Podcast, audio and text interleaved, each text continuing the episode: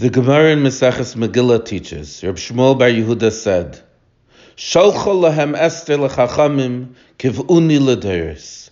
Esther requested from the sages to establish Purim as a yomtiv. The sages responded that doing this can incite the nations, for they will say that we are rejoicing at their downfall. Esther said, But I'm already written in the chronicles of Madai and Paras and these chronicles are already widely available, as it says in one of the final psukim in the Megillah. Halohim ksuvim al divrei al sefer divrei hayamim lemalchay madei paras. And as it says in the Megillah, this request was then instituted. In Perik Tes of the Megillah, it says, "Vayichtov Mordechai sadvarim ha'ela lekayim alehem liyes eisim esyayim arba asar lechedesh ader b'chol shana v'shana," as Esther requested. Esther then sent a follow-up request to the sages, "Kisvuni lederis." That Megillas Esther should be incorporated as one of the holy scriptures. This too the sages initially refused, based on a pasuk from Mishlei, Halekasafti lecha shalishim, indicating that the battle against Amalek should be written about in scripture only three times. It is already discussed in Parshas Beshalach and Sefer Shmos, and in Parshas Kiseitze and Sefer Devarim, and in the story of Shaul HaMelech and Sefer Shmuel were Megillas Esther to be incorporated as a part of Tanakh, that would result in it being mentioned in Scripture four times. However, the sages then interpreted the pasuk, the verse in Parshas Beshalach, Keseiv Zos Zikaron Basefer, that the battle of Amalek should be written as a memorial Zikaron Basefer in the book. And they interpreted it so Ksev Zos, write this, refers to that which is written in Torah, meaning in Shmos and in Dvarim. Zikaron, a remembrance, refers to that which is written in Nevi'im, in Shmuel. And Basefer is that which is written in Megillas Esther. And the three times mentioned in the Pasuk and Mishlei then refer to the three sections of Torah, namely Torah, Nevi'im, and Ksuvim. These two anecdotes can help clarify for us a puzzling thing. The miracle of Purim occurred through Mordechai and Esther together. And Mordechai educated Esther and continued to be her mentor throughout the events that took place, including all of Esther's efforts to countermand Haman's decree.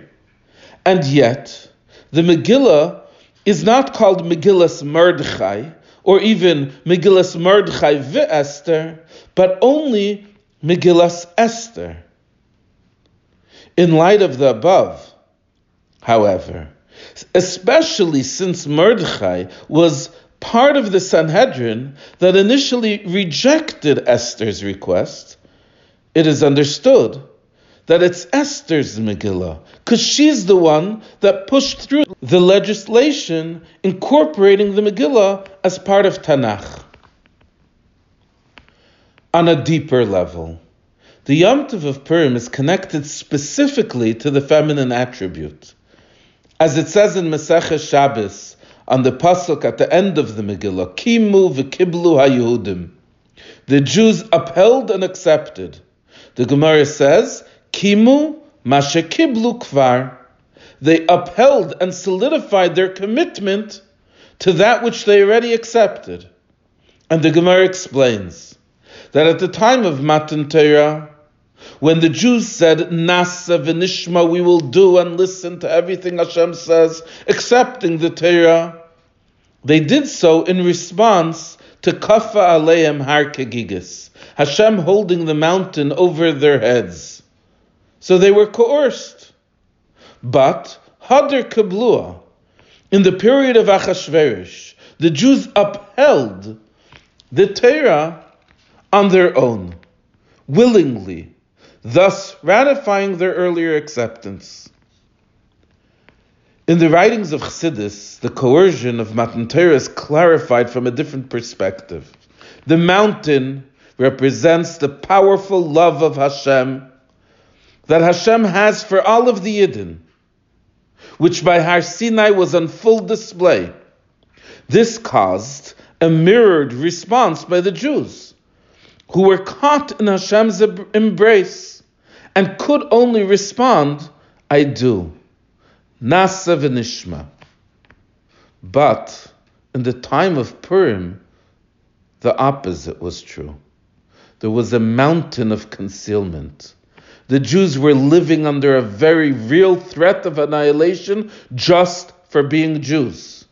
And yet, despite this, all the Yidden had held strong to their Jewish identities and increased their Jewish identities and their commitment to Torah and mitzvahs.